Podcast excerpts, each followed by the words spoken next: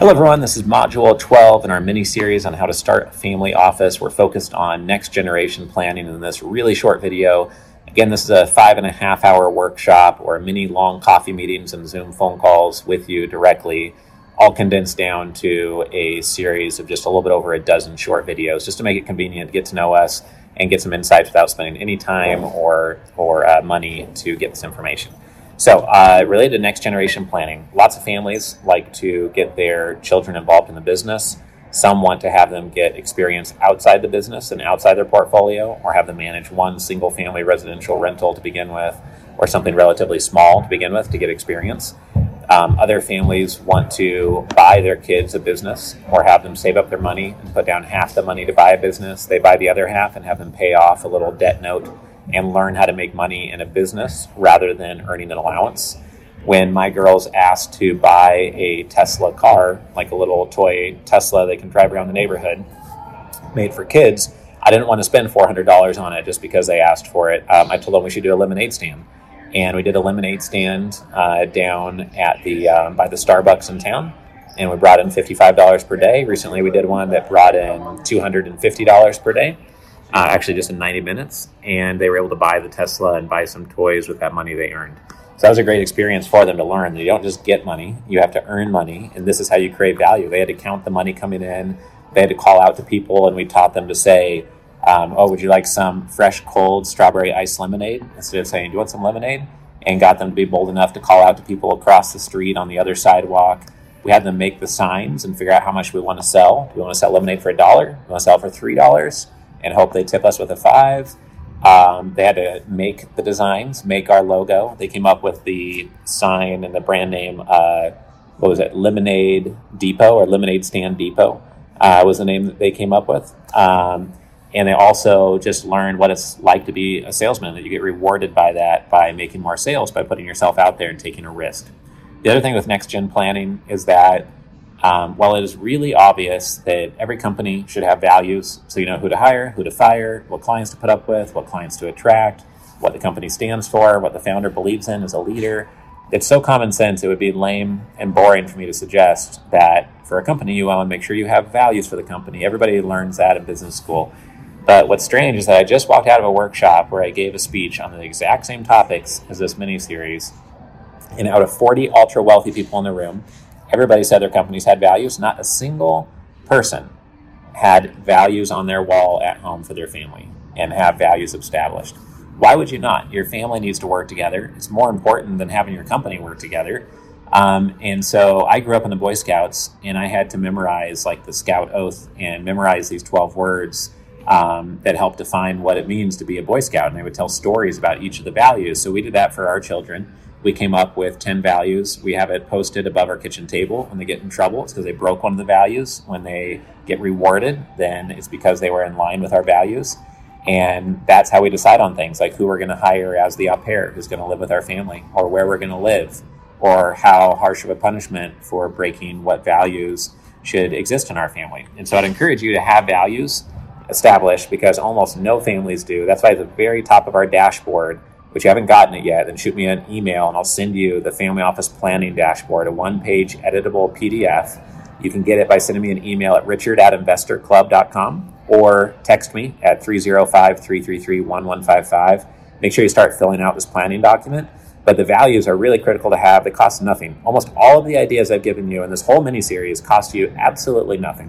I'm not trying to upsell you on a $400,000 a year piece of software or hiring me for $100,000 a year as your consultant.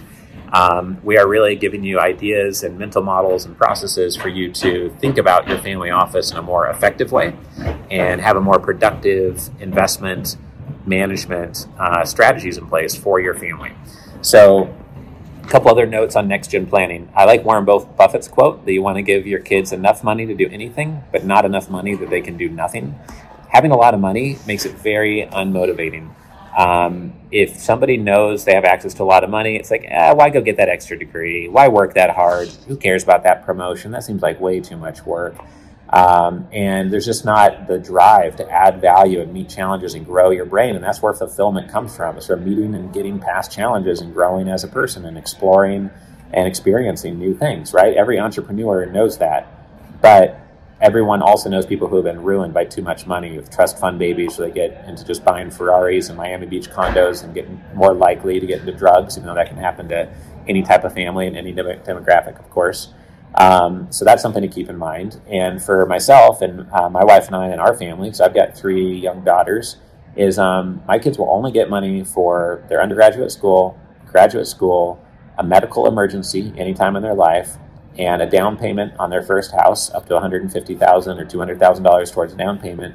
Otherwise, they get no money. Um, we'll pay for annual family vacations to have family meetings, but otherwise, they get no money inheritance. Uh, they'll only get money from the family when they apply with a business endeavor, a real estate project, a business idea, and then the family fund will lend out money to them and help sponsor that deal and they have to put a little bit of their money at risk, and we put the family's money at risk in a deal that is approved by whatever elders are still alive in the family at that point in time.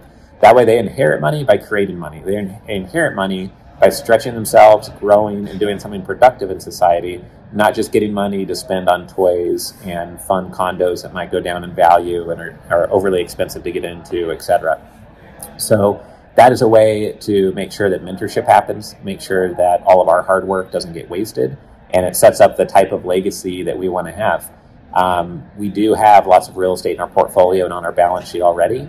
We do have a lot of equity stakes in companies, and we will have, I believe, just over the next couple of years, over a thousand acres of land uh, in our portfolios and funds as well. And some of those pieces of land will be a lot of fun to use and have recreational use, but also be productive as short-term rental assets or real estate assets long term.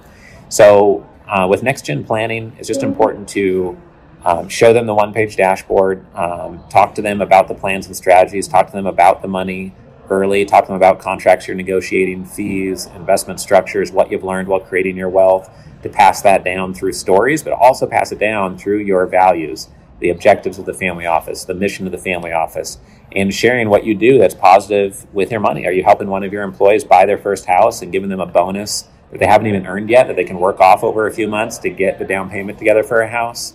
Did you pay for an employee for five months while they laid in a hospital bed, just as if they were working to support them and their family? Um, you need to tell these types of stories.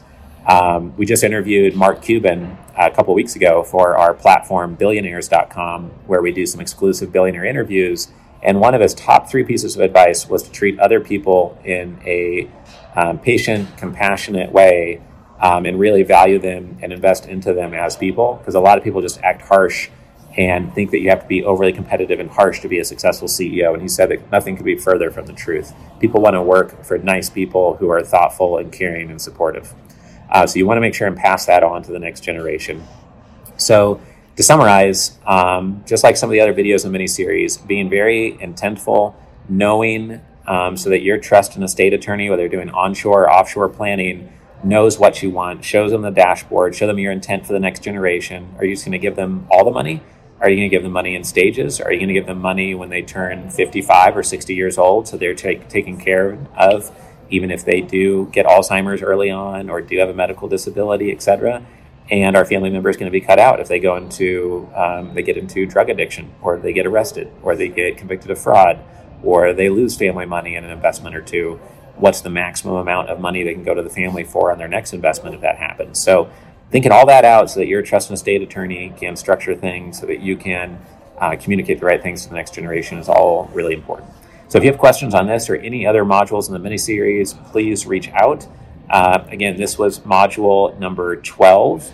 Uh, next up, we have module number 13, which is on investing in your health and well being, which is one of the most important modules, but I want to share it last because you hear so many people giving out advice about health, but it's not really dialed into the ultra wealthy segment. So I'm going to talk to you about that. Um, and then we're going to give some case studies on families we're working with or have worked with, insights from that, just to share the variety of families and situations we work with. And then um, going to wrap it all up with a conclusion video and next steps and resources that you can leverage. So see you on the next module.